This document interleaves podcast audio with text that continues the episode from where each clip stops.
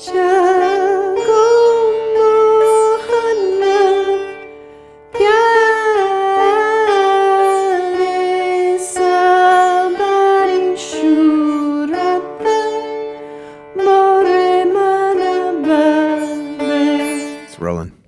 Welcome to Divine Through Line. I'm Ma Ananda Srimati, sometimes known as Julie Piatt, and I'm here to share with you a healing technique, really a healing perspective on what it means to support somebody through their transition from leaving this life and being born into the next life. And so I'm here sitting with Brad today. We're actually in his studio. I had a super busy week, and so I just didn't get the healing technique um, recorded in my meditation room. And I want to take this opportunity to explore. Uh, the subject of death and what are some things that we can do uh, when we are um, going through this process ourselves or actually going through this process with our loved ones, our family, our community. Um, and so, Brad, thank you for joining in on the conversation. And uh, I know you'll offer some wonderful questions and perspectives to the conversation. Thank you. It's good to be here. Good morning. Good morning. okay, so um, um, the episode, the previous episode this week, actually features my beautiful mother, Vilna. And uh, I had the amazing opportunity to interview her and talk to her a little bit about her life, which was really, really fun. It was a little difficult, actually. It was, it was because uh, I knew there was a lot of emotion there as well. Um, just my father passed away in December, and uh, we went through that experience as a family, as a tribe. Um, we were given the great blessing of having time with him. So we actually were able to be with him uh, as he made his transition out of this life. So um, it was a, a, wonderful interview. And just to sort of uh, add to that interview, I wanted to share with people. Um, our experience around his passing and how it became a divine experience for us. And I just before I get into this, I want to just say before is that I understand that people can die or transition or leave in a variety of different manners. Um, and none is more profound or less profound than the other. It's simply a choice of experience. So um, I'm going to share from my own ex- my own experience in this in this situation where we actually had time and we were able to do some of these things. Um, my intention in no way is to make anyone feel that they missed something if that wasn't their intention. So I had spoken about this subject um, on Rich's podcast, and I think I mentioned some awareness uh, around uh, what I've discovered in my spiritual travels is that uh, it may be a good idea not to cut the body for 70, 72 hours following the death because the soul is still connected and there could be some sensation of pain still experienced.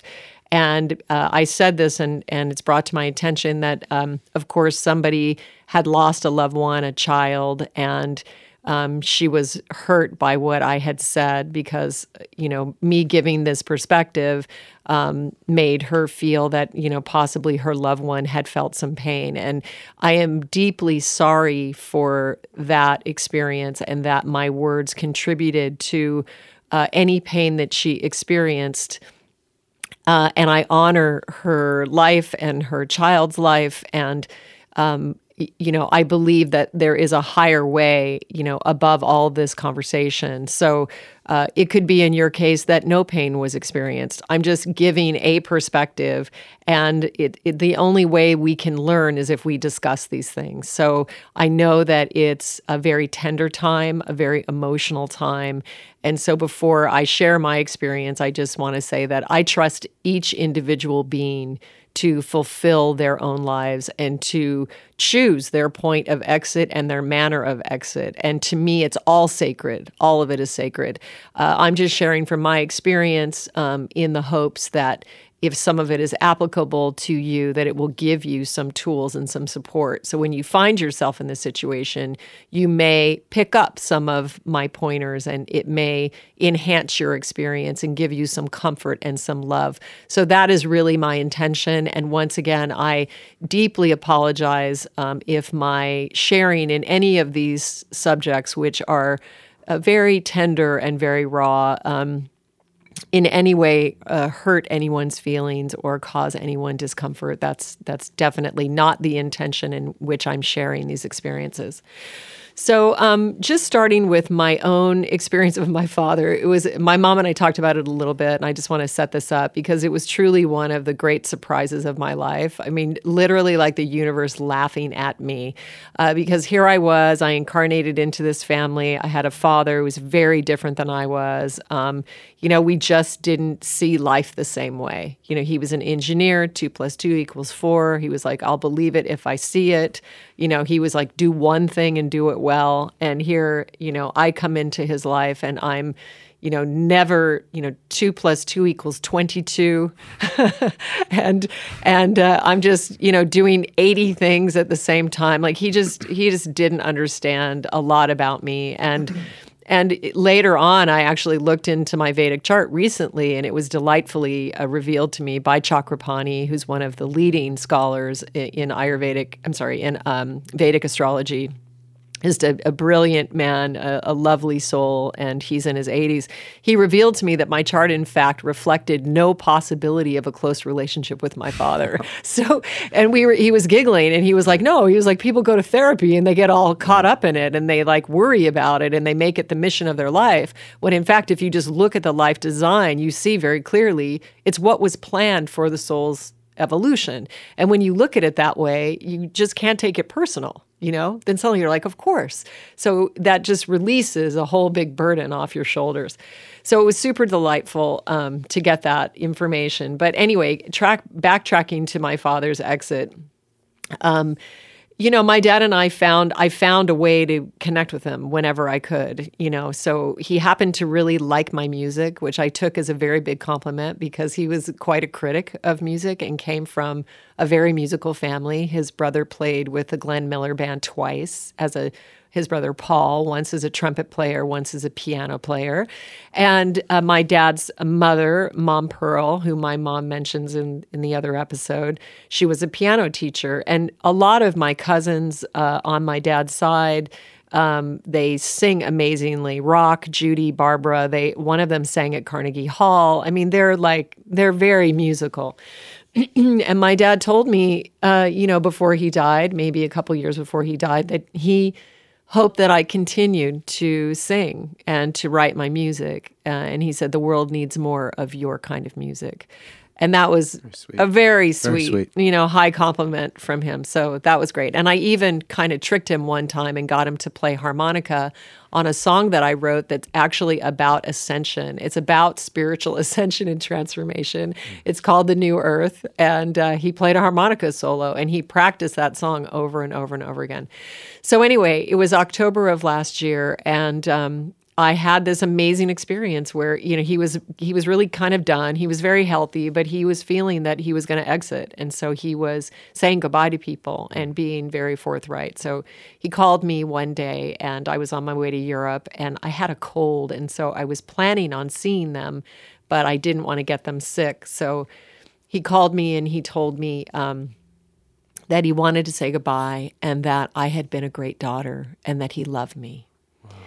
And it was so beautiful that he took that moment and gave me that uh, because we had had this type of relationship um, where I hadn't really heard him say say that. It's sort of like I waited my entire life for him to say those words to me, and I was so grateful. And I said, "Dad, thank you so much for for saying that." And of course, I was crying, and I said, "Dad, you're going to see uh, that in another space and time, you and I are going to have a laugh." About all of this. And I said, You're going to see that I was right, that there is no death. And he said in his engineer way, Well, I hope you're right.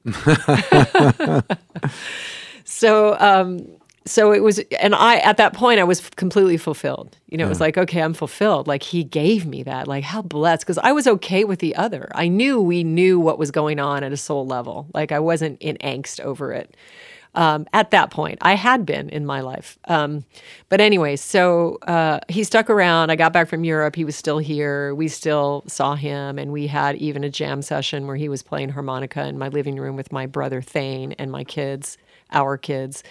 Uh, and then um, uh, it, the moment kind of came, you know, all of a sudden one day he had something go um, wrong with his heart and was admitted to the hospital. And uh, my sister had been taking care of them a lot, and she sort of left the hospital and went home to kind of prepare things there. And I had the opportunity to be with him in the hospital. And it was during that time, those two days of being with him, that I experienced the deepest intimacy that I ever had with my father. Mm-hmm. And the fact that I was able to um, you know, go into meditation sitting next to him. And he had told me that he was ready to die. So I was doing an energetic clearing of disconnecting him. And he did not want to end up in the hospital on machines or anything. He was very angry that he was even admitted in the first place. So I did this one process, and about six hours later, his organs started shutting down, which is what we wanted. It's what he wanted. Yeah. So they gave us the hospice referral, and we were going to get to go home. So I said, Dad, we, we get to go. Like they're going to let you out. And he just sat up. He was just, he said, Get my clothes. So, you know, uh, that's, am- I, I didn't know that. That's amazing. Yeah. So then he sat up and then he hadn't eaten in probably three days. Yeah.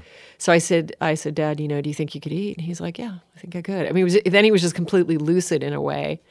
So here I am, a mother, but I'm his daughter, and I'm spoon feeding him applesauce and his blue eyes are looking at my eyes. And they're locked onto my eyes. And I'm suddenly realizing that I've never looked in his eyes in my memory mm. at in this intensity. Mm. You know, because that was too little too intimate. Sure. I wouldn't just sit and look in my father's eyes, mm. not not with our relationship. Right. So I'm feeding him applesauce, applesauce and I'm also understanding he was going in and out of sort of realms, like the veil was thinning. So there were certain times that he was seeing things and beings in the room and objects and whatever. And then I was just right on the page with him. So I was like, it's okay, dad, I'll get them. So I was just, you know, I wasn't like, what do you mean? What are you seeing? you know? So I, I could speak his language at that minute, but I also realized that he wasn't uh, lucid the whole time. So there were moments where he'd say, you know, oh, hey, where you been or something, you know. Mm-hmm. And then I was like, oh, he doesn't realize I've been here. Sure. But I also realized at that moment that he had fed me as a baby. He had looked in my eyes as a baby, and I didn't remember. I couldn't remember. So here we were at that moment, that intimate moment, it, the opposite transition, you know, that people talk about. Sure. It's like the the, the the mother births a child and then the parent becomes the child. The full circle. Full circle, exactly. So I was feeding him applesauce, and there was a moment where this ancient energy came into him. It switched in his eyes, and all of a sudden, it was the ancient one looking at me. It was no longer Larry, my father. And every hair on my body just stood on end. It was the most profound gaze. Mm. And I suddenly understood at a deeper level. You know, it was it was much like a wise whale, like a whale. Right. You know, like if you've ever seen the whale eye and it yep, just takes yep. your breath away. Yes, it had that essence to it. So here I was, and I'm thinking, and then I'm realizing and giggling to myself, like you know nothing. I'm, you know, I'm I'm reflecting. You don't know anything. So uh, we were able to go home, um, and uh, we we arrived. The ambulance brought him back to this amazing space that my sister created for my parents, and they lived in. Basically, had their home in Alaska recreated in this room, which was really beautiful. And then um, I came in and. Uh, dad looked at me and he said, uh, "Oh, look at the Indian," because I had one of my ponchos on. and uh, and um, it was kind of actually I had this story. I want to share this one story because this came to mind during the interview with my mom, and I didn't say that. But when I was a little girl, probably Jaya's age, maybe even younger, maybe six, my parents were married in Santa Fe, and I thought they were married in Taos, and my mom straightened it out for me. But they would some they would take us to Santa Fe or to Taos on vacation. Sometimes we would drive there, and I was so excited to go to Taos because I wanted to see what I now know as the Native Americans, but at the time I called them the Indians, right? right? And so I remember pulling up and it was freezing, like a freezing cold desert uh, sort of scene. And it was a like a hacienda style porch, like outside some place in Taos. And there were these Native Americans sitting in blankets with actually hats on, like almost in their own self-created. Um, you know, you know, the, the poncho covered the whole the whole form. So they were like mounds sitting on this porch. And we were in the car, and my dad knew I was very excited, like very like out of my mind excited to see this kind of being. So he said to me, "Now, honey, don't say anything when you get out of the car. Like don't don't say anything." So I say, okay. So we get out of the car and we shut the door, and I just scream at the top of my lungs. I say, look at the Indians, look at the Indians. like I couldn't, I just couldn't contain it, you know? And I remember him laughing. So it was kind of funny at the end of his life, one of the last lucid things he said to me when I walked up to his hospital bed now in now in hospice bed now in his room was he said oh look at the indian so it was just this really funny thing. So anyway, so o- over the next days, um, something really magical happened, and that is that really for the first time, my mother and my brothers and sisters allowed me to uh, do what I do, to be the healer that I am, and to offer this possible experience that we could have. And I was very respectful about it. And I asked my mother, I said, Mom, you know, how do you feel about it, you know, if I if I got a, a, special blanket and if you know we prepared, you know, a ceremony for after he passes, and she was just so willing and so open, and she said, "Yes, honey, you know, you do whatever you just do whatever you want to do." So um, I went and I bought a very beautiful sacred uh, cloth, a very natural, um, you know, something that he would have liked very beautiful. Mm. And uh, I got some rose water, some actually some essence drops of rose. And I brought this special bowl that has sat on my altar for many, many, many years. And um, I filled this with uh, clean, filtered water and then uh, infused it with the rose oil essences. Um, my sister got me some clean washcloths that we put a basket uh, next to the water, and we prepared that. And then I took a table um, next to my father's bed, and I gathered um, all the photographs of my mom and my dad, and a photograph of him with his family and all the children. And we got uh, candles for each family member, you know, enough for everybody that was there, and then some others symbolically for others that, that couldn't come. And I prepared an altar there, you know, that was ready. Uh, and then I got um, white roses, and we filled a basket full of white rose petals. Uh, and I happened to have uh, this amazing gift. My friend Deborah Garland, who is an amazing pranayama teacher and really one of my dear yogi friends. Actually, she recorded her course with mm-hmm. you. I'm just remembering right now. Um, she had traveled to the Ganges River to the point of origin, high up in the mountains. I think it's called Gomukh and um, she had gathered this water from the Himalayas. And in the yogi tradition, at the time of death, they actually pour the water into the mouth of the deceased mm-hmm. as their last sacred drink from this immense sacred mountain deity. You know, the Ganges, one of the most beautiful, most magnificent rivers, you know, on the planet, you know, maybe in the universe. So um, I, uh, you know, we were there with him. We were there for days and we sang a bunch of music and there was laughing and crying and the grandkids were there you know and at one point you know my mom said you know honey do you think that the little children should see him like that? And i said absolutely. Hmm. they should absolutely see them see him like that. Like let them come let them you know let them be with this experience. Let us let us experience death together as a family yeah. in in all of its beauty all of its sadness you know. But let's let's make it meaningful you know. Let's not try to hide it like it's not happening so um, we had one night we had uh, we had folk night. I was singing with my brother Thane, and then we played originals another night, and we were singing really loud in his room. Just you know, I'm I know he could hear us. You know, he was not lucid at that time.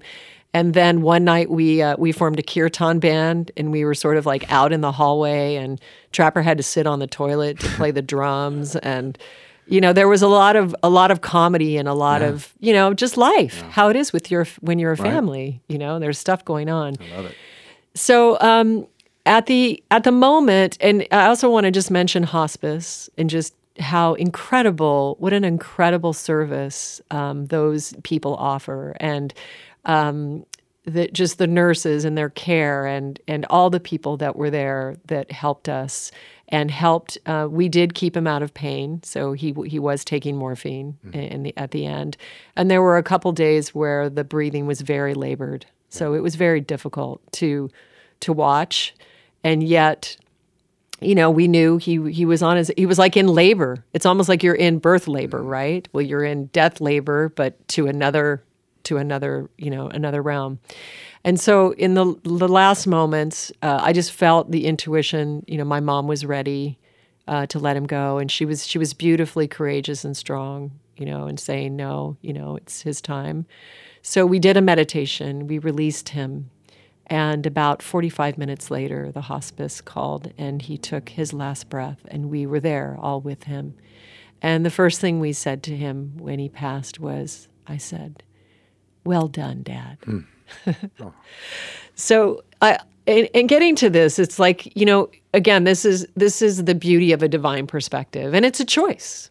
You know, it is a choice. And he kind of agreed with me in the end to believe because he knew I believed you know but he he you know he wasn't even really within himself he never really resonated with church he he didn't his church was nature he was an outdoorsman he was flying around mount mckinley or hiking on a glacier or sleeping on a glacier you know it's it's what he did mm-hmm. so he that was his church um, he didn't really know much more besides that and i don't really think the bible really made sense to him at all and uh, again, you know, I go back to sharing, as I did with Mishka, my friend who's an atheist, is I don't really think consciousness cares if you're religious or not. No.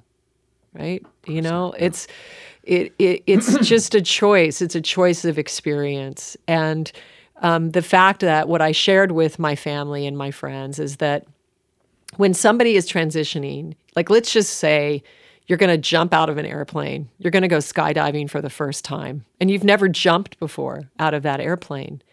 And you have some anxiety about it. Like you're kind of like, well, you know, shit, I got to jump out of an airplane, and I don't know who's going to be waiting for me when I land. I don't know what that what that looks like. So, what what's the energy that would be supportive to you in that circumstance? You don't want people going like, "Oh shit," you know, like with you and then amplifying your fear. You want people who are grounded in themselves and who are saying, I believe in you. You're going to do beautifully. You're going to, you know, you're going to transition and you're going to go to this amazing expansion, this amazing place. So the energy we can meet death with is excitement and adventure you know in the some months before my dad passed i i said you know it's like you're going on the greatest expedition of your entire life and you know how to go on expeditions because you did it your entire life.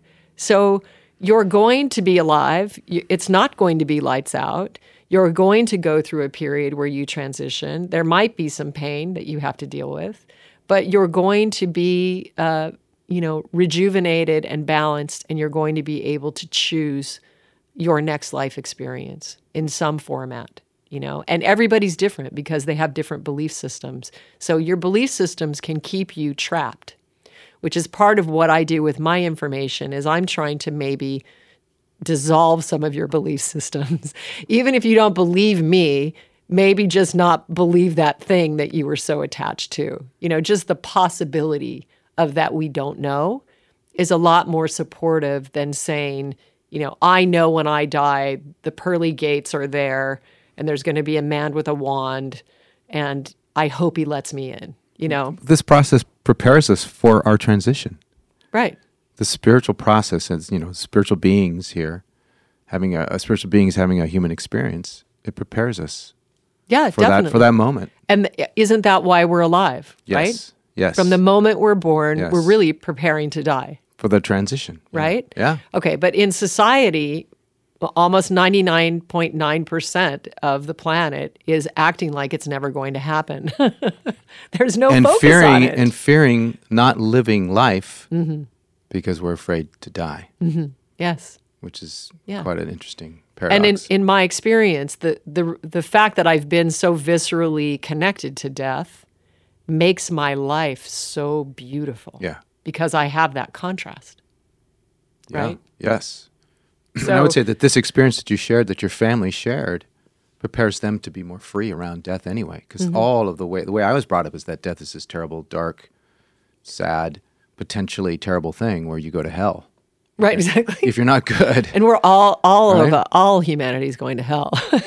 That's happening. well, I mean, if anyone's going to hell, then then everyone is. Then everyone is. I mean, is, that's right? just because where at what point do you go? Oh, well, you just you know. you just made it. Well, I guess I guess it's if you you know if you follow a certain doctrine, but Right, you know, of course. still.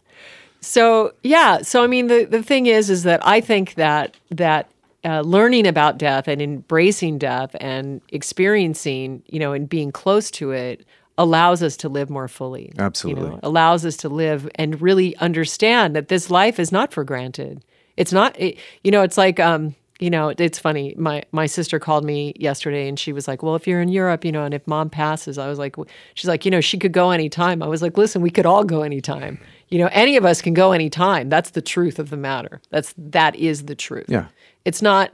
You just don't know. You you never know. So, in my in my perspective, I think we can benefit by living life every day as if we could go anytime. That is the really is the perspective to live by. right. No It doubt. is. So then it helps you start to align what are you doing with your life? Yeah, Right. Because you In can go moment, anytime. Right, but, right, Right. because but moment to moment. You never know. Yeah. And, you know, that's why, you know, Rich and I always say, like, every day when I put my head down on the pillow, I lived my life. Yeah. My life, not Yes. someone else's life, not someone's idea of what I should do or what I should be. And so it starts to really hone and really, you know, really clarify even relationships. Yes. You know, relationships with friends. Yep. And it's like, what, so what is going on now, present moment that is relevant in your life that makes sense, that really is in alignment with your heart? Hmm. That's the thing that should get most of your attention, you know, most of your energy. And the things like the shoulds, like you should do this or you should be doing that in any sort of form. You know, I never want to get to the end of the day and say it was my last day and I did something that I should, that I should, I had to do, you know, that I Right. had a should around. Right. And then I was like, why was I there? Right. That was a waste of my energy. You know, and I even found this recently. I went to a friend's uh, gathering. I'll just say gathering to keep it generic. But I went because I really resonate with this friend deeply. And I thought it was going to be a very deep experience and worthy of my time and my boy's time. And we went, and the other individuals that he had invited were not in this alignment of this depth. And so it ended up, you know, we stayed for a while and then I left, but it ended up being really sort of a, it wasn't in alignment with the energy. Yeah. So it's literally like that important right now where you cannot compromise your energy for anyone or anything because you could go anytime. Right.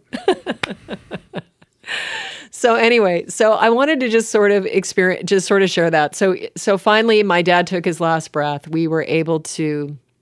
It was this beautiful thing that I just I have to share. And he died with his mouth open. And also, was it really interesting because I was doing energy work, and the hospice uh, nurses could see everything change when I was doing the energy healing. So they could see it in the body as I was doing it, which was really cool.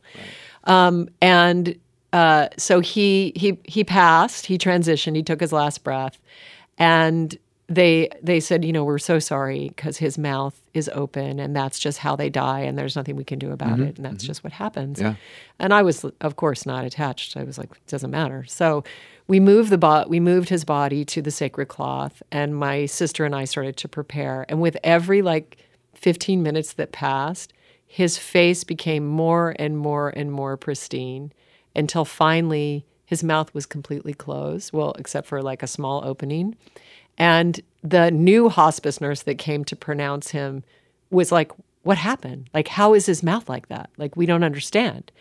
And I know that it was the devotion. Mm-hmm. It was our devotion that we were honoring this being mm-hmm. in this way.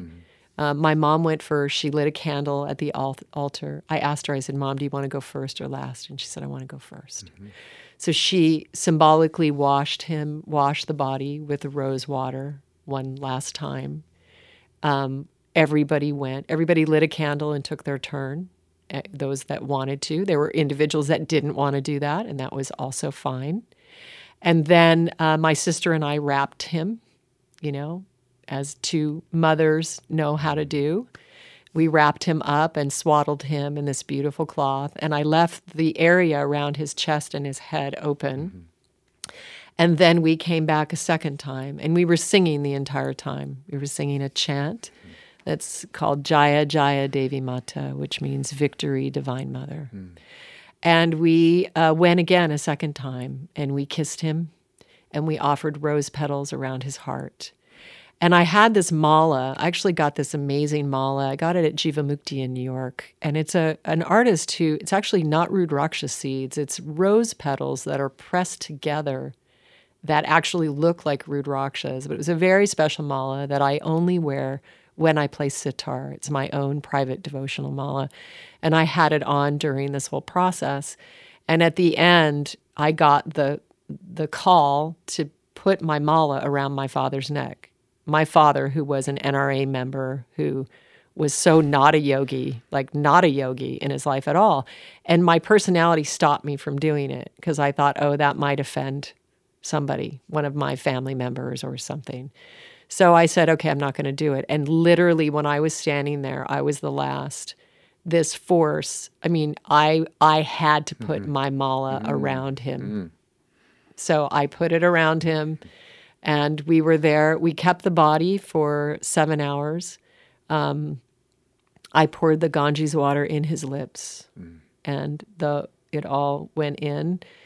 And uh, we were with him for hours, and they came seven hours. It was the longest that they would they would give us because mm-hmm. they said, "Oh, things start to change, and you mm-hmm. don't want to be there." Mm-hmm. This body was radiating with divine energy. It mm. could have stayed it was it, there, it was not there was nothing but divine energy in this mm. so here i had this experience i'm this yogi daughter with this you know extremely different father and in his passing his agreement with me was to give me this experience of just exchanging with him in this way and i don't really feel like it's not like my experience was greater than his experience i saw the ancient one looking at me through his eyes it's not like, oh, you know, I helped him so much.